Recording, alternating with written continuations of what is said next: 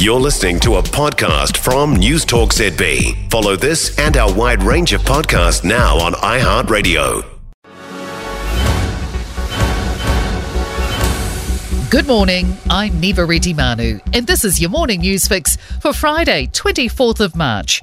In this update, the Principals Federation says National's plan to rewrite the school curriculum isn't wanted.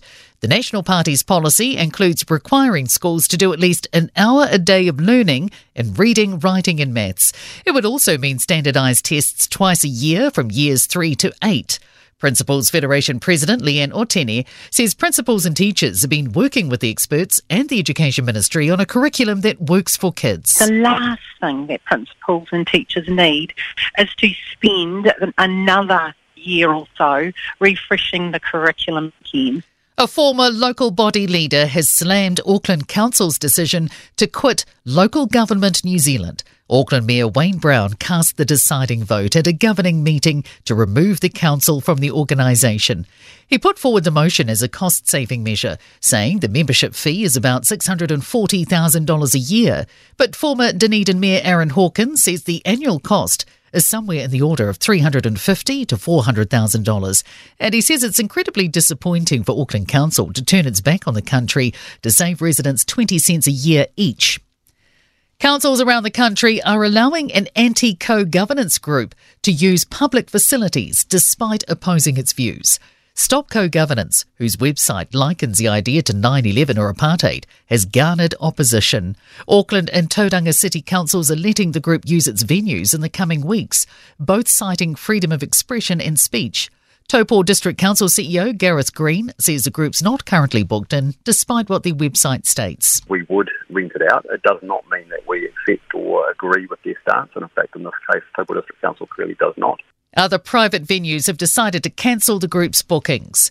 Meanwhile, rainbow organisations are challenging the decision to let an anti transgender activist into the country. Immigration New Zealand's Rule Posie Parker is not a threat to public order, which will allow rallies planned for this weekend to go ahead. Gender minorities Aotearoa, Inside Out Koaro, and Auckland Pride have filed for a judicial review in court against the immigration minister.